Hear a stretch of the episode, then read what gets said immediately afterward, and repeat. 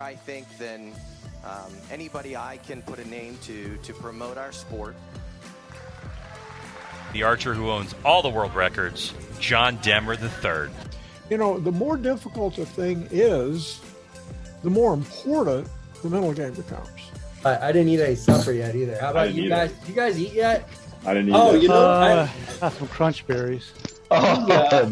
Grayson Partlow. It's like me taking 3 or 4 years off your eyes just because I weakened that prescription in the shooting eye. And don't put everything into my shot that I should, that I get a lot of drop on those heavy arrows. It's dropping all the way down. He said, well, you might want to think about going to a lighter arrow in the string walking. And then that's what got that started. So. Computer. Oh, boy. Avoidable. Edit yourselves. Thanks. Yep. Yeah, I know. Yeah. Going live right now, boys. How are you? We just got done BSing for the last, I don't know. Sorry we're late, everyone. I guess people were messaging Matt saying, where are you guys at? Well, here's the thing. We get to have conversations that are off camera and not recorded, and you are not privy to those conversations because we can't put that out in the public. But it's good to see you guys, man. I'm not gonna lie, I kind of missed you guys. We had such a good time and spent so much time together over the last few weeks. How's it going, Maddie? What's good? You're back in Colorado now, huh? Back in Colorado. We took an extra week after nationals, visit my family up in New York City, Staten Island, and like I said, did some stuff at the Jersey Shore, and we had the Great Adventure, which was the best. We had the best day, best weather. Went on all the rides. I love that stuff. I miss it. We used to do it as kids, and you know, it's fun to just take Julie there to do that stuff. You know, she really enjoys it too. Same thing with the boardwalk, like going to the Seaside Heights. And there's way better beaches there, I know, but that's what we did when we were kids and teenagers. And when we could drive, we'd go there during the summer. And we loved it, and we had a great time. And then we drove home. Because we drove out to nationals, and it was 14 hours from Staten Island to St. Louis, hung out with our aunt and uncle, and then we drove another 13 back to Colorado. It was exhausting, but we got home last Friday, so we had the whole weekend to kind of decompress and chill. And yeah, but yeah, we're back and things are fun. Good stuff, man. John, I know we were just talking about your garden a little bit, but you got a chance to play with the XD. I know you're not shooting a ton, but like, you happy? You like it? Yeah, it's a nice riser. I think it's a little bit nicer than the XI. I'm looking forward to shooting it some more, and if I don't know what's coming on the horizon for any other releases, and if there's not going to be any other releases, then I'm going to be shooting that probably all indoor season. That's a big statement. I mean, that's. You know, you in the epic is that's a hard relationship to break up. So, you know, and the XI really as well, because you're always back and forth. But yeah, that's good, man. I'm glad to hear it. I'm glad to hear it. I can't wait to get my hands on one here in the next couple of weeks. But good stuff. Well, I guess we're just gonna get right to it. All right, Maddie, because this show is. This show is Matt Yacca's show. I'm not gonna lie. He's like, we talked about it before, and then you kind of went off a little bit of a tangent on live feed when we're during the bronze. I think it was the bronze medal matches, and I was like, you know, like, we need to talk about this. Like, this is a show in and of itself, and you know, and it's funny because. Even today, like I shot today, and I've been playing with my tab again. I remember I told you I was going back to that single strap situation. Freaking thing kept coming loose on me today, and I've been playing around with it. I think I finally have everything squared away. But that's one of those things, like, you have to test that in a tournament before you're going to know if it's going to work the way you have it set up or not. And it didn't work, I will tell you that. But I have it figured out now. Shout out to Rob Yanny, because he hooked me up with a thing like you, I don't know what you call them, like the things that are on the Yost tab to keep the cord tight. It's like a bungee, pair. Yeah, like the button. Yeah, the button. Okay. So, but I ended up taking. I told everyone, like, I'm trying to. Yeah, one of those. I want to get away from the 3-finger because it's honestly, it's just a pain in the ass. I taking it on and off. I just get tired of it. And the stuff I had just kept stretching out, had to replace it, had to move it. And I'm like, gosh, like you're constantly, I feel like I'm constantly going through it. So I got, it's probably a half inch. It's probably a half inch wide. Yeah. Yeah, Matt, you know where my brain went there. I was like, it's not, I shouldn't be saying that on live feed. You can talk the truth, Frank. Yeah. No, we don't care. It's a nylon strap. Like I am ignoring the conversation at the moment. Like something like this, my backpack here. You know, it's an actual like really good nylon strap, but it's like a half inch wide, and I ran that through because that's. If it's wider, almost like, you know, having a ring, like it's wider and it's more stable. I'll be honest with you, when that's tight with when it's all tightened up, it feels the same as it did with the 3-finger. So I'm actually pretty pumped about it. I just have to find more of that size strap. So I know a couple other people in my circle here are gonna try it, and I'm gonna make that Yost tab adaption because, you know, again, it's a wider strap on your finger, and it doesn't let that, there's no extra movement, and you can still spin it around the back of your fingers and pull your arrows and all that other mumbo jumbo. But I needed to try it in the tournament and to really get an idea, like, is this thing going to last? And I had it spun down below the plate and pulled out the bottom, but it come loose on every arrow. I couldn't keep it tight. So I ended up just doing it the same way as your regular Yost. It's just a different strap that's more stiff and stable. But anyway, and I use a similar strap system, and I take my tab off after each end. I love that strap system versus the single string or the bungee. Yeah. I like that strap system. It just, this system happens to move a lot, and I don't really care for that. Yeah, I like the same strap system because it's stable. Yep. That's exactly what I was doing too. But I keep stretching out. And I think it could just be the quality of the stuff that it stretches out too much. Like you take it on, you have to stretch it to take it off and stretch it to put it on. And it's just, you're back and forth. And I just like, I wanted to try to find something that was maybe like an in between. And now that thicker, more, and I didn't take a picture of it. I'll either make a video or send it out.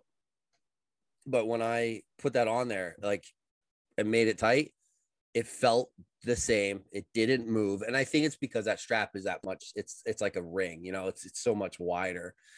It doesn't go anywhere. But again, John shoots the good old fashioned Yost bungee, and you know, it obviously doesn't matter for him. So it's just a personal preference thing. But well, anyways, when you hold your tab right.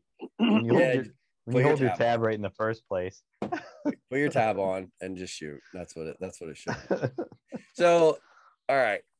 This is episode 67-ish. And this episode is all about avoidable tournament mistakes, avoidable tournament mishaps, very avoidable things that you can control that won't cost you points during a qualification, a match, a head-to-head, whatever. Matt Yacca, where do you want to start, man? Where do you want to start? I'm going to start with Robbie Weisinger, who just called me, and I had to hang up on him. The kid calls me, you know, 3 times a day. I'm his dad, for crying out loud. I'm going to. Did he have his shirt on or off? Yeah. Was his shirt on or off? He just, I don't know. He FaceTimed me. I hung up on him. I didn't answer the call. Robbie, you get Robbie on here too if you want. But I'm going to start with Robbie, and the reason I say that is, and I asked him for permission, and I said, Robbie, do you care if I talk about this? Because we're going to do the podcast. And he said, no, absolutely. He goes, if it helps other people, he goes, that's what we're all about, right? So we want to, you know, get the message out there as to why we do this podcast, or why we have these conversations, is to help others, right? Not just, right. You know, that's the greatest thing about Barbo and this family, is that we don't really have secrets from each other. We are truly here to help each other. Starting with John, you know, John, since I've known him, very helpful to everybody. Everybody I've ever met in this, I'll just keep using that term, family, has been very helpful. in talking to others, whether the information's exactly accurate, perfect, or the way it needs to be, or people just trying to be helpful, whether they know or don't know, I don't know. But Robbie's message was, yes, if this information's going to help others, tell them this story. We have, and it starts with Robbie. This past summer when we did field nationals and we did team trials for this upcoming World Championships we're going to be doing the first week of October, which is about a month. Robbie kicked ass pretty much through the entire shoot, right? So Robbie won. He took gold at nationals. He did not lead day one. There was some other guy who was leading, and then we got flighted on day two, and it was that guy. I'm sorry, I forgot your name. That guy, Robbie, myself, and Stonebreaker. Yeah. Oh, Ryan Davis, maybe. No, it wasn't Ryan. No, it was. So that's how it ended up. It was me, Ryan Davis, Robbie, and this other guy, and then okay. Rick was right behind us. He was in second flight. He was in the next. Gosh, I don't know, Frank, if you want to look it up, the kid's name. He was kicking ass. He was like 20 points ahead of everybody after day one, which was unmarked round. So day two, we get flighted together, and Robbie did well enough. It was crazy. We had quite the fluctuation of people moving around, and Robbie, even though held his position, this guy who was in first really fell far down the ladder on mark day. But when we were getting to the nuts and bolts of everything, and then we started shooting for the team trials, Robbie made two mistakes that cost him big points. And that's how this whole thing started. I'm like, wow, we need to start talking about this stuff in podcasts or in general and getting information out there. Mistake number one was we move up to a target, and it was the four targets. So it was, top, you have left, right, top, left, right, bottom. And Robbie was up first, and he was shooting, I believe, if I remember correctly, he was shooting left top. And he stepped up to the stake, and it was an easy shot. It was a 25-meter shot. Robbie stepped up, and he shot my target. And he shot one below, and I looked, and then Ryan Davis was sitting next to me, and we kind of looked at each other, and we were like, did he do the wrong thing? And I was like, dude, hold out. I said, look at your target. And he dropped the F-bomb and realized that he had shot the wrong target, which, we can't go, it's okay, dude, mulligan, you know how that goes. It's we all play rules by the rules. We all play fair. And he knew he had to eat that one. So he shot his other arrows at his correct target. And it's a simple mistake. And just what happens here is that's simple paying attention and things like field archery. It's more important in that realm, right? Because there's a lot going on. Which target are you shooting at? When do you shoot? You got to play that correctly. And so it was a simple mistake. It was the only time I saw it happen, but it happened. Later on, down the end of the match, we were shooting again, and he stepped up to another stake. It was like a 40-yard shot. Yeah, it was a 40-yard shot, and he stepped up, and he shot, and it hit pretty high. Like, it was on one of the bigger targets, of course, and he shot a foot high. And I thought he just crawled wrong. He crawled incorrectly. And he shook his head, and he's like, okay, but those are points, right? You're talking 4 or 5 points at a time. Every time you do that in field, that can, you're toggling people around pretty quickly. And he shot, he drew up again and shot, and he almost hit his arrow in the same spot about a foot high. And I'm looking at him. He turned and looked at me, and I'm like, I looked at him, and then he looked down at the stake. So mark day, our stakes are marked, and he looked down at the stake, and it was a 40-yard, and he was shooting for 50, right? So it was a very simple mistake. It's like one of those things we look at, and, okay, it's 50, and when we know, we go to our crawl, and that'll bring me to one more thing, and then you can interject as you see fit. So he shot two arrows, hit a one, I think, on both of them. And then on his last one, he shot up, like a 4 or 5. I can't remember exactly, but big points that cost him right there, yeah. Just because he didn't simply pay attention to That's steak. And then one more on this same note is the tab, right? So I made this mistake twice on the easiest targets. And it was because, you know, again, we're a friendly group, especially Robbie and I, you know, we're such good friends. We chit chat, we have a good time with each other. And it was a 5-meter shot. And it was like, you know, those are the, they're not gimmies by any means. They're not. But when you crawl to a 10 on your 5, now you're, you know, yeah, sure, we're shooting at that thing. It's this big, you know, it's now it, you're hitting here versus here. That little dot is tiny. And it's, that's eating points. Oh, the kid's name was Cole, by the way. Yeah, Cole. Robbie put Cole. Is it, does his last name begin with a D? I don't remember, but his name is Cole. Okay. Anyway, no worries. Anyway, so simple mistake, you know, I go up and I, you know, if I look at now, what I ended up doing was if I get to my tab, I'm just for argument's sake, let's just say this one's my 5 and 2 up is my 10. I would go and just instantly grab that 5, take the shot, instantly grab that 5, take the shot. And at this kid, and this the first time I made the mistake, Robbie distracted me. He's like, don't screw it up, dude. You know, like one of those. And I turned and looked at him, whatever. And I put my fingernail on the 10 and I shot it for 10 and that arrow just hit high. Right. So it's just screwed me up just a little bit. And so one of that thing, what that did to me was taught me to out loud, not out loud, but in my, no, I'll just say 5, 10, whatever, you know, just nice and quiet. Mm-hmm. And what now I do is I go 5, 10, 15, 20, whatever, to the one I need to go to 5, 10, 15, 20. And I say it 3 times, 5, 10, whatever. And I stop on where I need to be saying it, saying the mark as I touch the mark. And then I know that I'm in the right one. That's a simple mistake, right? And it all comes about where if you ever read any books about being nervous, with winning in mind, I don't know, any of the Basha books, any books that keep you from just being nervous. You can't control outside stuff, right? We can't control who's watching us. People be standing there like this, Demmer, you and your damn freaking scope watching me shoot. That made me nervous, right? We talked about that one time. But now we know we can't control those things, but these are the things we can control. Things like our equipment, tabs, looking at, you know, the markers and taking the shots at the correct distance.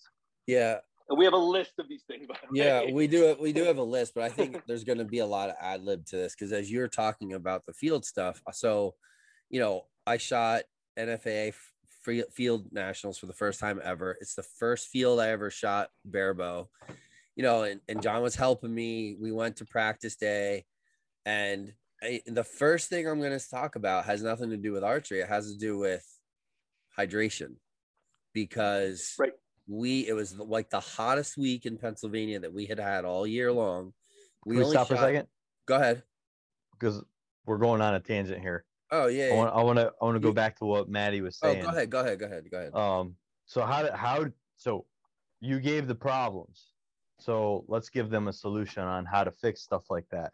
So usually what happens when you're in the field archery, when you go up in pairs, usually kind of like every shot I've shot, every shoot I've shot, even like a world championship level, like you're competitors, but you're almost always like working together. Like, it could be saying like, well, in the world championship, you're always shooting with a different country. And a lot of things we do, like with Frank, for the NFAA stuff, when you're first up, usually what happens is, all right, we're top target, right? Yep. Top target. Okay. Mm-hmm. And then we go from there. If we're on the bunny target where we got columns, we were like, we're first and third, right? Yep. First and third. So like, it's a confirmation of things so you don't screw up and shoot the wrong target. And then the second thing, just like you said, on the unmarked, we're not allowed to talk about distance, right? Until everything's shot. But the marked distances we're allowed to. So, you know, you get up to the stake, you're like, okay, 40 meters. Okay, 40 meters. So you crawl the 40 meters. You're not going to screw it up because you just told yourself 40 meters. And on the unmarked, you're like, however you judge your distance, whether you bracket or just go off a line of sight or whatever, in your mind, say it in your mind. Okay, this one's 35 meters. Okay, 35 meters. Okay, and then count however you normally count, you know, I go on the tens. I go 10, 20, 30, 35. And so I'll do that. Like, it's set in my mind how far it is. I said it 2 or 3 times, so I can't forget it. And then I crawl it 20, 30, 35. Okay. So that's ways to combat that is, you know, reassuring vocally or just mentally on what target you're shooting when you step up the stake, and make it a habit. Make it a habit. Even if you're the second group up and you're shooting bottoms, you just say, okay, shooting bottoms. That'd be the first thing you do when you step up the line. Yep. Same thing if you're shooting tops, step up line, okay, shooting tops. And that way you're never going to screw up and shoot the wrong target. This guy shot the wrong target at the World Championship. It was and missed. You shot the wrong target at Nationals. Yeah. Well, NFAA is different. That's annoying. I know. And that's annoying. But I shot the wrong target at one of the World Championships, and I missed shooting for the team because I lost my spot to Ben 2 points. Oh, because you shot the wrong target. Shot a 5 on the wrong target. Yeah. Easy fix, right? Yeah. Yeah. Yeah. That was prior to, like, that was the first one I ever did. So there's a lot of trials and tribulations to work through.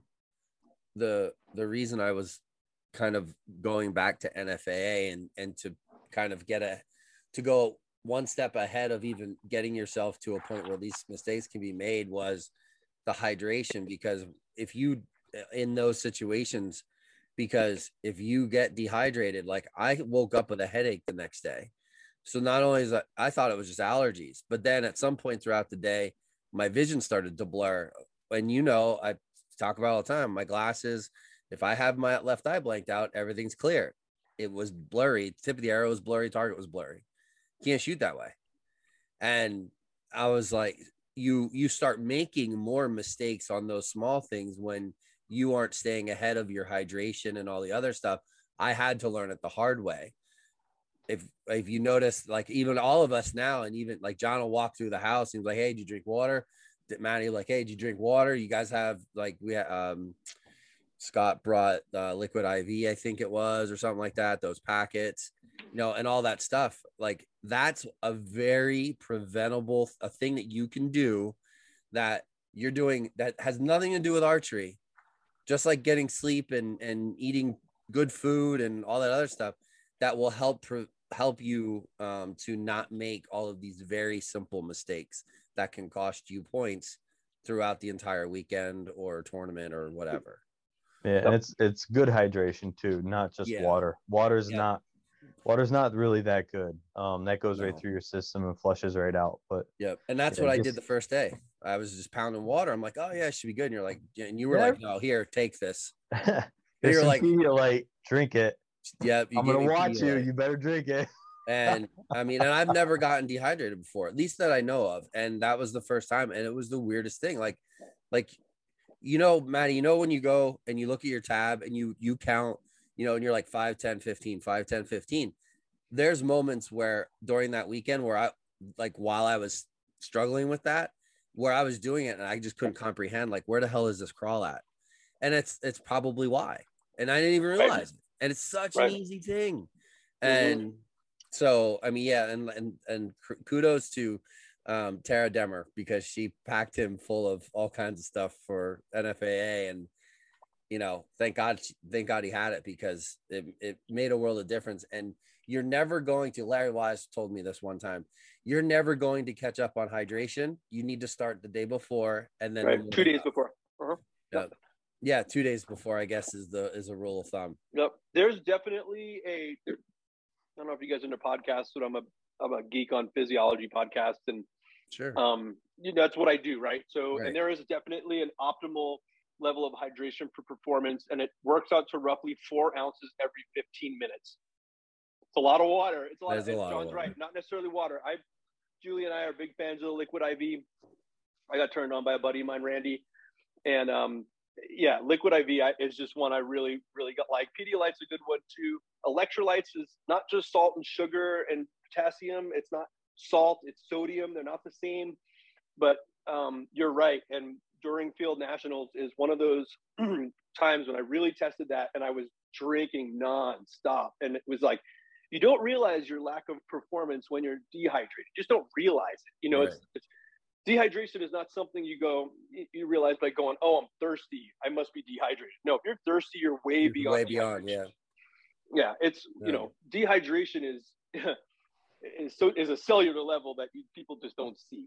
Right. And you need to keep drinking. So after that experience, Matt, I like, even with shooting nationals, shooting at the tournament today, I walk back every end. I'm grabbing my bottle. It has the liquid IV in it. And it might not be 4 ounces. I mean, but I'm taking a drink. You know, I'm conscious. It's a conscious thing that I'm doing every end. Walk down, come back. So what's an end of shooting to, that's 4 minutes. It's probably close to like 10 to 12 minutes mm-hmm. for the whole transition of both lines, go down, score, come back, whatever. Yep. And, you know, and you're baking in the sun for that amount of time. You know, mm-hmm. you have to look at it that way. And now from now on, I'll never do that again. You know, it's, mm-hmm. When it comes to shooting the wrong target, if your mind's not right and you're struggling and you're like, you know, and then you start making mistakes and you don't know what mistakes you're making, you don't know how to fix them because, and then if you start thinking about the mistakes and you forget about drinking water or hydrating and whatever, it's such a snowball effect. And I wanted to make sure that we talked about that in depth because it's just one of those things that can really turn into a shit show if real fast. So, but anyway, all right. So we definitely covered some field stuff. Is there anything else you guys wanted to talk about in relationship to the field game maybe, or any of that stuff that we've talked about? Well, it's just shooting enough arrows. Make sure you shoot all your arrows. It's a very simple thing. Always, like, if you're shooting field for USA, it's 3 arrows. NFAA, it's 4. Always keep that in your number one slot. Whatever your quiver is, put that in your number one slot, so you don't have to sit there and look through a target full of arrows and see if you count how many you shot. Always have that in that same slot. So when you look back, okay, it's empty. You shot them all. Or you look back and you're like, oh, I got one more. Yeah, make sure you shoot all your arrows. We see it every year. Someone forgets to shoot an arrow. At least one person, it's usually 2 or 3 people, shoot 5 arrows for target nationals and set up 6. Yeah, that's good. That's real good advice. I always take 7 to the line. Just a side note. For 50 meter, you mean? Yeah, for 50 meter, I always take, I have a whole batch with me, but I always take 7 to the line. And the reason I do that, and I saw it's funny because John and I, obviously you and I were shooting on the same target. I think it was like one of the first or second ends. I get up there and I'm like, I see an arrow laying on the floor. It was one of yours. You must have threw it down or something, but it was like 2 yards in front of us. But I do that just in case I knock an arrow or something slips, or maybe a knock's broken I didn't see, and I always have one left. Then I know I shot all 6 arrows, and I just have one remaining. If I need that extra one, it's there. Well, and having that extra arrow is also a preventable mistake because a lot of people will go at 6 because they're like, oh, I don't want to shoot too many. But what happens if, and like that one Demmer, I think you put an arrow on and you went to set your hook or whatever, and it popped off and just like shot straight out. It's too far away to pick up. I mean, it was within distance. It probably could have, but it's easier. You want to grab that other arrow, or like you said, what if you pop a knock, you know, and you go to put that arrow on and that knock, you can tell that knock's cracked. Even at Target Nationals, real quick, didn't mean to cut you off, but when we were at Target Nationals, I loaded an arrow and I drew, and you know, like you can see a glare on your arrow immediately, and the glare was weird. It was like really shiny, and then it had like a rough spot, and I took it and I took it off my knock and I looked at it and held it in the light, and it was actually broken. The arrow was broken, like it was like hit by another arrow, and I could see the fibers. What I was looking at were the fibers of the carbon, and I'm like, oh man, that arrow is actually broken. But thank God I noticed that. Of course, I put it away, and then I took the knock off, of course, and then I took another one. So, but I had another arrow right there. But it was the same kind of scenario. I didn't realize when I inspected my arrows. Arrows get hit, right? And then next thing you know, you got a broken arrow in your quiver. You didn't even know it. Yeah, and what we when we shoot any game, really, when I pull my arrows, I look at all of the fletchings to make sure I don't have one. It's loose, especially at 50 meters. If you have an, like, if, like, say, you know, one pops loose or you have some contact and are starting to tear, you, all you need is one arrow to that fletching to come off. While it's going down there, that arrow starts to freaking corkscrew, and then you don't know where it's going to go. And like those are preventable mistakes. Testing the knocks. Like, we shoot biters. You shoot biters too, Matt? Shoot biter knocks. And I shoot the pin knocks, and you can spin that arrow so that that knock, it always breaks on that seam. That's where it cracks most often, the seam on the biter. And you just push a little bit on that, and you'll be able to tell if it's cracked or not, you know. And like, there's just, those are the things, like, you have to replace a bad habit with a good habit. Well, the bad habit is not checking them. The good habit is checking them. So, you know, make it every arrow, every end, pulling your arrows, look at them, you know, and sometimes we probably don't, you know, or we'll miss one, but make it, you know, a step in the whole process, you know, that's. Yep. I check my tape on my fletching every end. Yeah. Yep. The black tape that holds them down in the front and the back. I check them every end, just in case you do start wearing that front one out, because that's it. When it pops that vein, I know where mine's going. Low? Is it low, right? It's going in the dirt in front of the target. It's just going to parachute. Yeah, it's just going to parachute and just slow right down, go straight right down into the dirt. 10 points right there.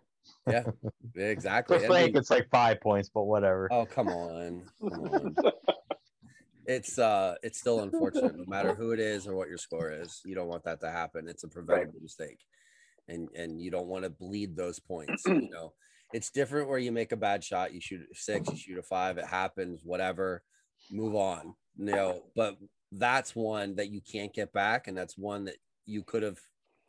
That could have been the most beautiful shot in the world, but you just needed to check your arrow when you were walking back from the target that end before. So, all right, that's good stuff. That's again, I told you this was going to be we have this list to get through, and it's just that I knew it was going to go this way, but we can get into some other stuff. Let's talk about equipment a little bit, Matt. Let's talk about, like, pre-tournament equipment checks, I think, is probably the best way. You and I both had issues at nationals, goofy stuff, you know, but it happens, you know? So let's talk about that a little bit. Okay. And this is, I think, the easiest thing to control of everything we got going on, right? So assuming you're a prepared archer. You've been prepped, like, you're not last minute, day before a tournament, trying to figure stuff out. Assuming you have stuff figured out months in advance, and you have everything, your bow shooting exactly the way you like it shot.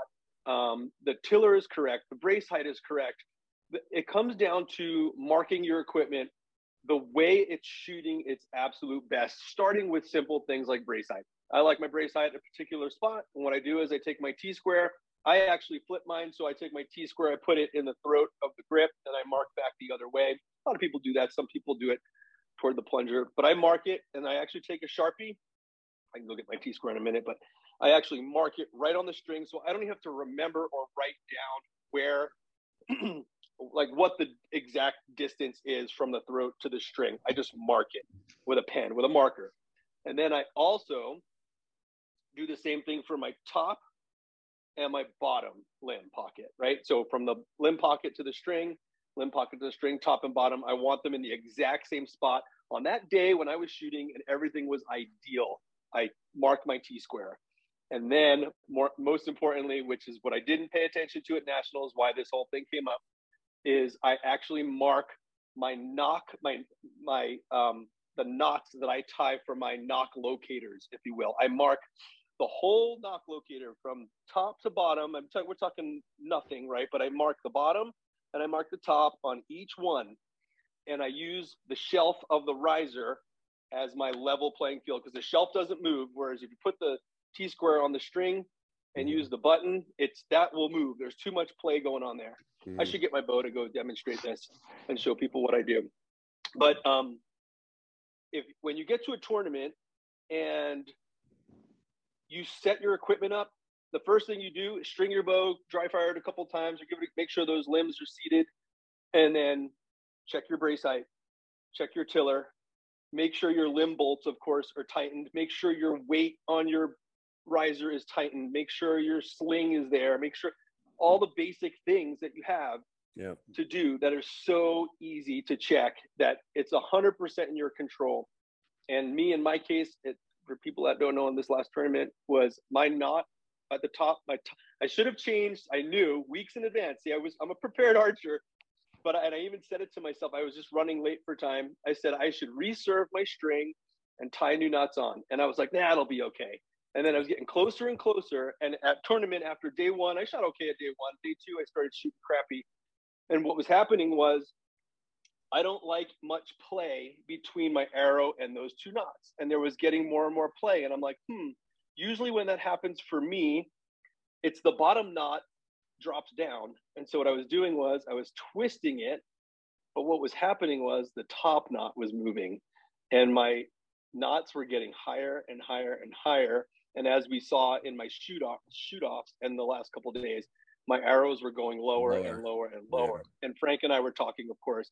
And I'm like, man, my crawl is just working its way up. I don't know what the hell's going on. Well, stupid ass me, I should have taken my square and looked at my marks and my measurements, and I would have seen that those knock locators that I tied on were moving. And I would have put them where they belonged, and I would have beaten both of you and Demmer, and I would have won again, and it wouldn't have been a fluke. I beat Demmer last year. Man. No. But you get my point. It's just checking your equipment and, doing those little stupid things that, man, so easy. It was so stupid, right? When you look back at it, you go, man, if I just would have used the tools that I have on a regular basis and seen that the mistake I was making. But there you go. No, even limbs, right? Did you have a limb? Did I hear there was a limb issue? Maybe like a wrong limb. So sorry, I mean to cut you off, Frank, but no, you're good. I wasn't gonna say anything. You're good. So yes, some of us are fortunate enough to have multiple setups. I brought two setups. And if let's say I have two sets of velos and I take, two tops or a top and a bottom or a 46 and a 44, and I took the wrong limbs and you put the wrong limbs on your riser, don't say it doesn't happen, because it could happen. If you have multiple sets of limbs, you could put the wrong limbs on your bow or the wrong string that you have, been shooting, whatever. I don't know. It doesn't happen. Lots of respect. It doesn't happen. So how I combat that, because I have lots and lots of limbs. Those broadband limb savers, man, they come in so many different colors. And so I always pair up the same limb with the same color. So I might be shooting green ones today. I might be shooting purple ones tomorrow or pink ones. But yeah, piggyback off Matt a little bit, the T-square thing. I have 4 measurements on my T-square. I didn't do it this year. I got a little lazy, but the same T-square, I do a little different. I put it on the string. Mm-hmm. And then what I do is I actually put masking tape on my T-square, both this way and this way. Mm-hmm. And then I put a Sharpie mark on the masking tape. And then I cover the masking tape that's marked up with another masking tape so that those marks never bleed and they stay the same. So I'll put this square on the string. I'll mark the plunger hole or the plunger button, and I'll put a little Sharpie, the thickness of the plunger pin. So that's my brace height. And then where I run it off the plunger, I put a Sharpie thickness of my arrow knock. I don't do the top or bottom knocks. I actually do the hole in between the two knocks, and I mark the hole.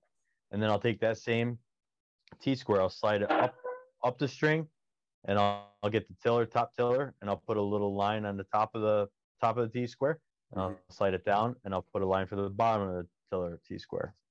That's a good idea. I like the taping idea. He tapes it instead of marking the T-square itself, which makes sense, especially for multiple bows. But go ahead, show us what you're talking about, Manny.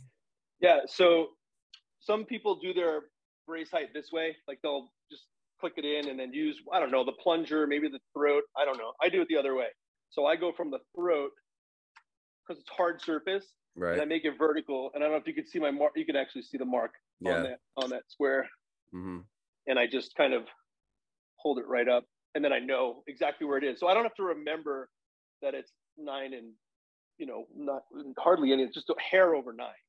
Right. And same with the top and bottom. You can see I have a mark. I don't know what you can see. Yeah. But I have marks for top and bottom.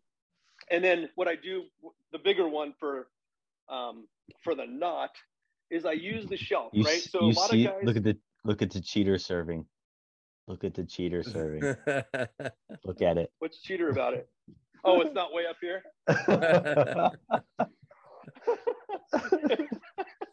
So I use the shelf.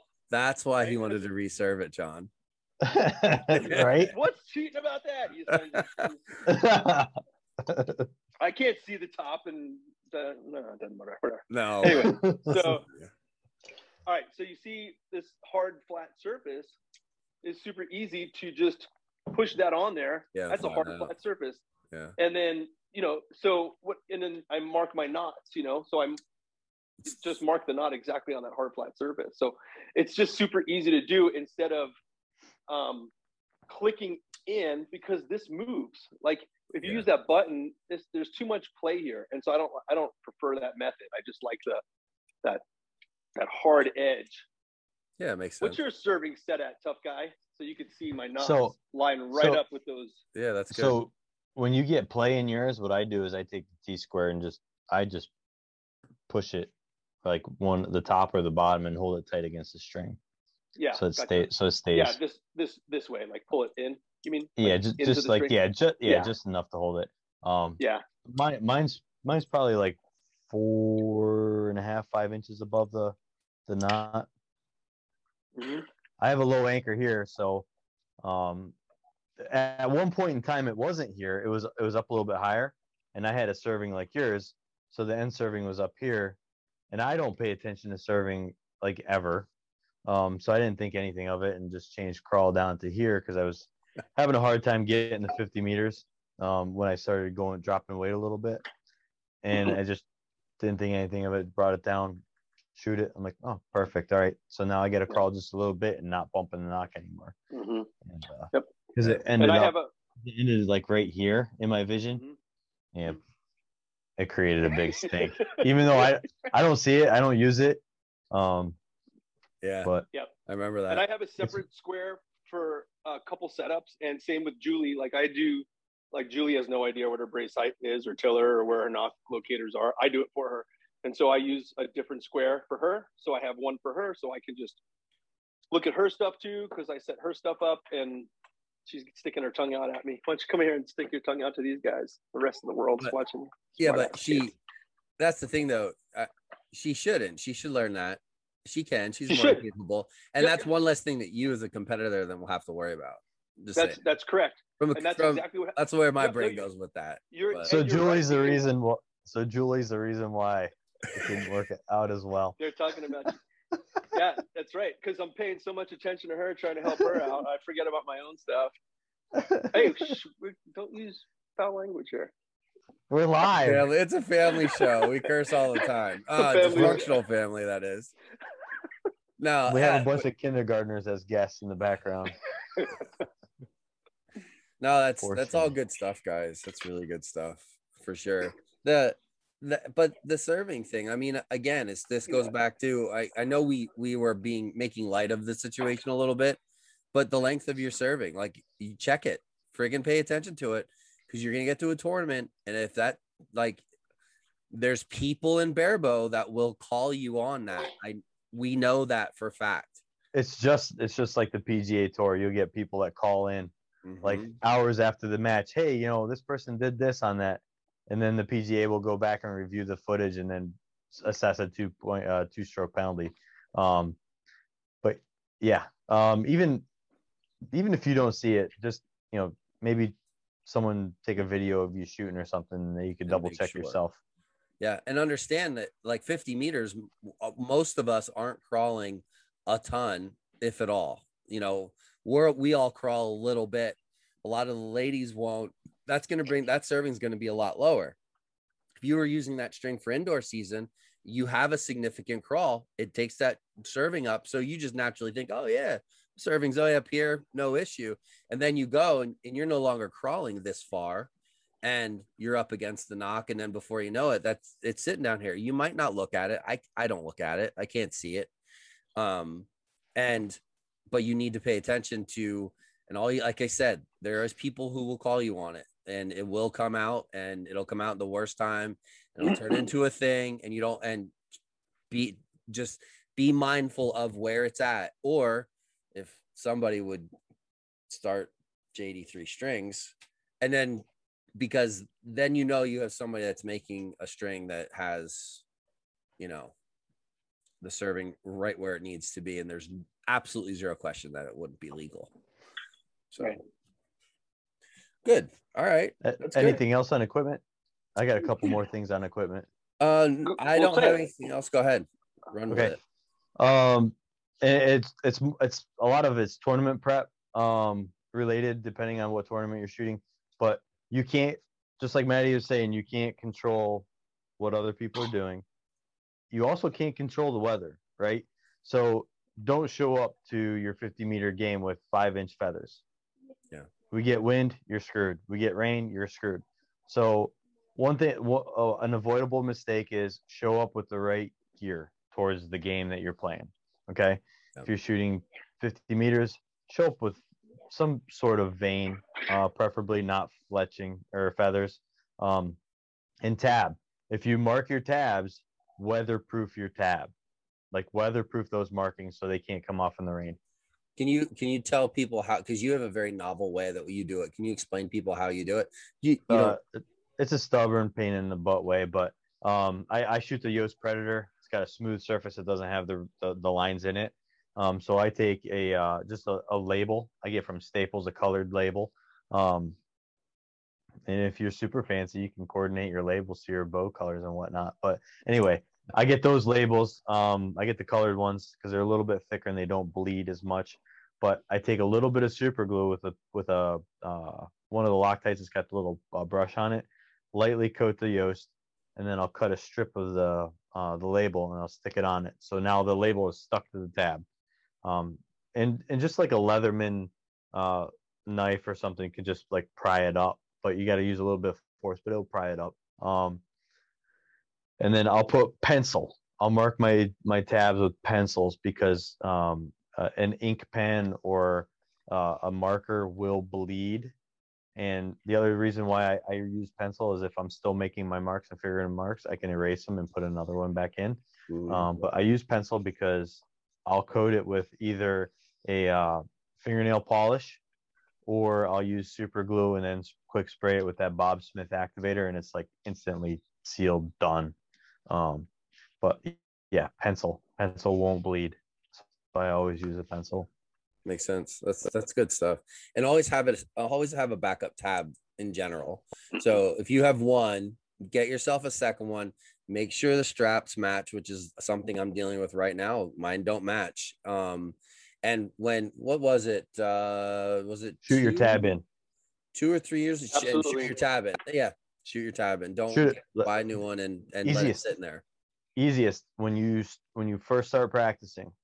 You know, if you're going out for a practice session, first two ends, shoot your tab in, and then go back to your gold standard. That way, after like a couple weeks, your backup tab's already shot in, and then you can work on your marks. Don't bother playing with marks while you're trying to shoot your tab in, but use it as the practice ends to shoot your tab in. Yeah. Yep. And they do shoot. A new tab shoots completely different than a broken in tab. I have a new student and he's got a brand new tab. And I'm like, don't worry, as you shoot, this thing will break in. The leather breaks down. It flattens out. The tab gets more comfortable and the arrows shoot. A brand new tab for me, arrows will shoot 2 feet left. It's crazy how different they are. So a lot of times I'll take my new barebow tabs and shoot it in the yard with a heavyweight, like trad bow, like a 50-pound bow. And I'll just, up close, just fling arrows into the target just to get that thing broken in.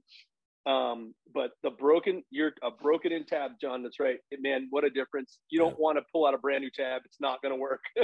I mean, it'll get you through, but it isn't going to do the job, you know? I use the kangaroo leather that Yost has. That to me is the easiest and seems to last a long time. I have two plus the cowhide piece, and that's it. John, I think, uses a little bit of rubber roofing. Matt, I don't know. What do you have? Just cordovan and the leather back. Nothing. Okay. Yeah, I like cordovan. Yeah. Yeah, I mean, shoot them both. The kangaroo creaks. I've used kangaroo before, and I've which is interesting. So I shot the Fairweather tab when I was doing Olympic recurve, and I noticed it then. So when all of a sudden, for some reason, it would dry out, and I'd be at just like going through my motions, and I would hear like it would creak. Really? The tab would dry out and make like a creaky noise, like a, I don't know how to explain it. I've never heard that before. I contacted Simon and I asked him about it, and he said just maybe because of where you live at high altitude. I'm in a very dry climate, and it's very dry here. He said the leather may have dried out a little bit. He goes, just put oil on it, and I did that. I oiled, and it did help a little bit. But I also did try his tab, the kangaroo leather, on one of my Yost tabs. I just took a piece and cut it on. I didn't know Eric had it, and it did the same thing. So it must be my altitude and my climate. Yeah, but kangaroo leather tends to dry out, and it actually makes a click noise, and it kind of makes me jittery because I hear that little, it's like a creak. So you're going to give Joel another idea. No, I'm playing Joel. Just a joke. Just jokes, everyone. But I prefer the cordovan definitely over anything. Yeah, that's good. That's good stuff. I even switched when I was shooting that Fairweather tab. I actually bought cordovan, and I made a split finger cordovan, so I just couldn't get over that creak, that noise, that little, it's like a click, and it just makes me jumpy. Yeah. You know who, I'll tell you who has, Joel Kishurik has a really cool, the way he sets his tabs up, that, I don't know, it's not neoprene, is it? It's some like plastic, rubbery, thin piece that he cuts and puts in his tab. That's outstanding. And the reason the two tab thing came up, everyone, is I started to say 2-3 years ago, Target Nationals, we got literally every type of weather that you could possibly have had. And it was raining. It was miserable. There was like lightning every freaking 30 minutes. And if you try to shoot that same tab all day and it gets wet, you don't have a system of some kind. Keep your tab dry, have a backup to use, flip-flop tabs every other end if you need to, or whatever it is. Then again, that's an avoidable mistake, not being prepared for the elements, realizing you're going to bleed more points. You're already bleeding points because the weather's shitty.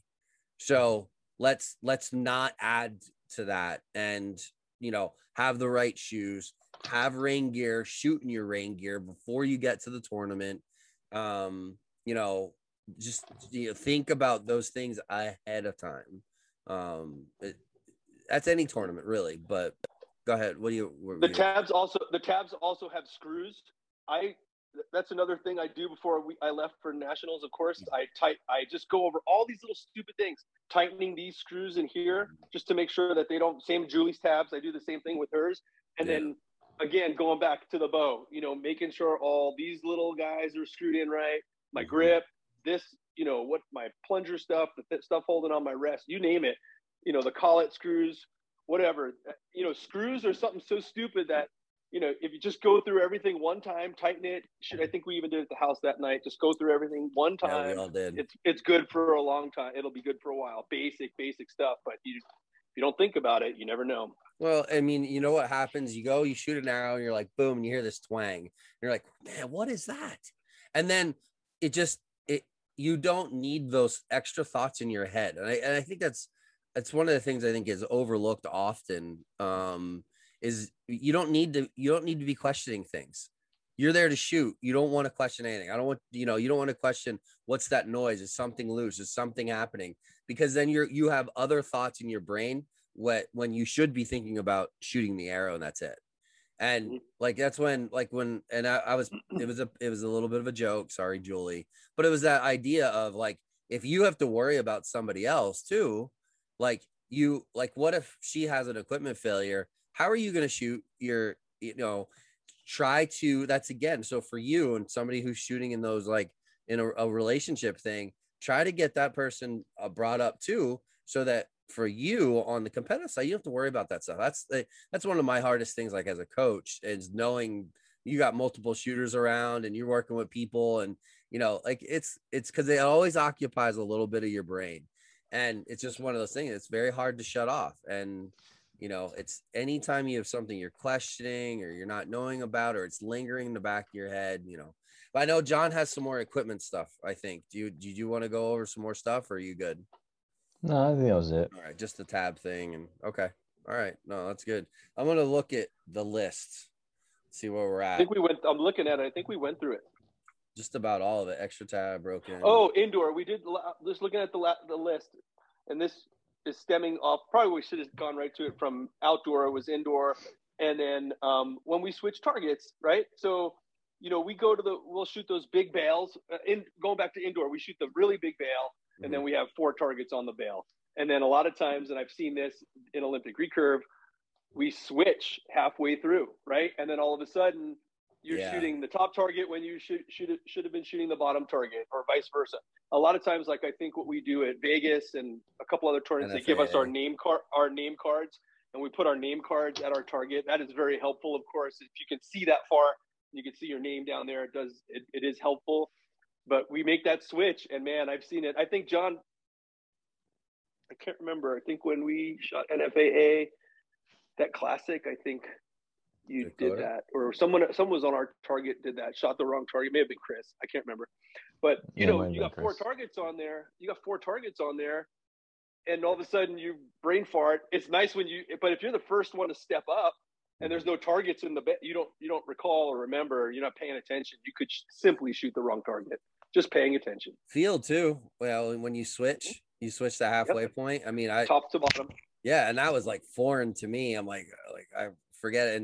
And Joel was very good about it. Like when we shot together, and we're like, okay, all right, I'm top, Frank, you're lower left. We would go run through, like John said, like the group would run through the whole, make sure, okay, everybody, we know where we're at, because especially when you get to those 5 meter, the peepers, like you should be walking away from that target with like an 18 or better, at least, you know, probably a 20 if you can make 4 good shots. That's a really good target to get points back if you don't make any mistakes. It's not easy. It's not easy to do. Shooting a 20 is not easy. I'm not making it sound that way, but you know, where you go, you make a mistake. Say you have like a, you know, like a 20 yard or something like that, and you flop one, you have an opportunity to make up those points. Let's not make the mistakes on those easy targets. Not easy. Easy is not the right word, but I think you know what I'm getting at there. So yeah. And that, you know, back to Robbie, that those mistakes that we were talking about in the very beginning with Robbie shooting the wrong target and then shooting the wrong distance. So for people that don't know, when we had outdoor field nationals, Robbie won field nationals, and then immediately preceding, we started shooting for the World Games team trial, and Robbie went from first to third and allowed me to come up to first because of those mistakes. And Ryan and I at the end tied for first place. And Ryan got to go to the World Games because I didn't sign the waiver. And that was a whole story for me and Robbie. I wanted nothing more than for Robbie to be able to go to World Games. I was like, Robbie, it's all you, dude. Like, I'm not even going to sign the waiver, so don't even worry about it. I don't want that pressure for you. And he didn't even, after that whole thing, you know, Robbie fell 2 places down and didn't even have the chance because it was only 1 spot. We only had 1 place for World Games. Right. And but those simple mistakes cost Robbie that trip to go to World Games. Yeah, simple mistakes, avoidable tournament mistakes is what they are. I think that's.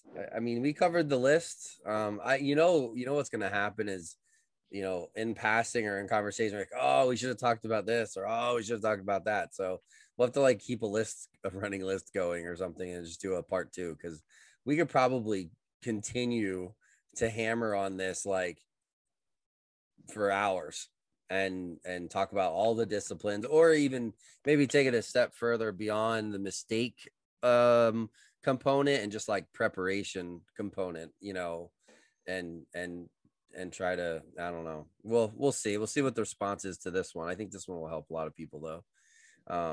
I can't think of anything else off the top of my head right now. John, you got anything? You good? I'm good. You good? Maddie, you good? You're good? All right. I'm good. I don't know. I don't know what else. I think we covered it all. Let me quick run through the comments. Let me see if there's any. Santo. Let's see here. Got a couple of people say they glue their knock sets.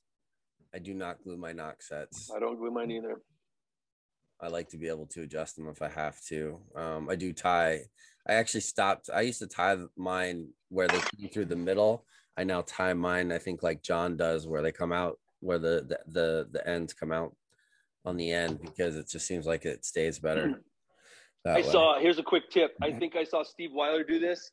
He actually takes, I use the blue glue for my knock points, or for my points in my arrows. Oh yeah. I saw a thing where Steve Weiler he's like down with that. Steve Weiler, blue glue, yeah. So I actually saw Steve takes his, what he ties his knots with, the string he ties, and he runs the blue glue on it. And then when he ties his knots, he heats the knot, and that blue glue that's on the knot kind of melts in, and it's a softer glue. It's a softer hold. I thought that was kind of a cool tip. I'm going to start trying that. I usually serve my knots, and I just didn't do it for this tournament. I don't know what the hell I was thinking, but I was like, oh, the knots will be fine, and they weren't. I couldn't believe it. That freaking knot moved. But serving your knot is another good, really good tip. Like, serve your knots. They do not move when you serve them. Like, you know, nice and long where it gets like right under your eye. Yeah, I mean, you want to make them longer. No, there is a limit. Be careful what you're saying, because there's a world archery limit. It's like, is there 5 millimeters or something? Oh, it's really, yes. There, if you look in, yeah, there is a. There's how many wraps? A knot limit. I wonder how many wraps that is. It's probably the easiest way to remember it, because we don't. We're probably all shooting illegal stuff. Illegal stuff. Yeah, you're probably right. Somebody will, you know, you shouldn't have said that, because now I can think of someone who shall remain nameless at the moment. They'll be running up and down the line measuring people's knock. Pull out the caliper. Yeah. This is illegal. Disqualified. I do have one more. I do have another tip, and this is not necessarily a tip, but the very first time I shot Vegas and the very first time I shot Lancaster, ill-prepared, my very first time kind of stuff, I was shooting, when I shot Vegas, I was shooting, again, blue glue, points glued in. And the Morel targets, which are mesh, which they use, when you're pulling an arrow out, if you have any lip on the point, it catches the point as you're pulling out. Yeah. And I did. And my very first Vegas tournament, I lost all of my points in the practice targets, in the practice bales. So I'm pulling and they're coming out. I'm like pulling out hollow shafts. And I'm like, so that's when I met John Wirt, by the way. Blue glue. Like, blue glue. So that's when I met John Wirt, by the way, and he fixed all my arrows free of charge. Love John Wirt, of course. He's like, hey, I'll take care of these for you, and he fixed my arrows for me. But blue glue. And that, I remember, I wasn't there for the conversation, but I was there for the aftermath, where Wirt actually introduced us and said, hey, this is Maddie. He should be shooting bare bow. That's probably how it went. And I switched over not too long after. It was John Wirt that convinced me to shoot. That was Vegas. I think that was Vegas. It was Vegas, yeah. And that's where we peed next to each other. That was Vegas. That was, yeah, that's right. That's how we met. Oh, that's so sweet. Straight out of the urinal. I love telling that story. Hey, how'd you meet John Demmer? Well, you know, we were all the dicks hang out.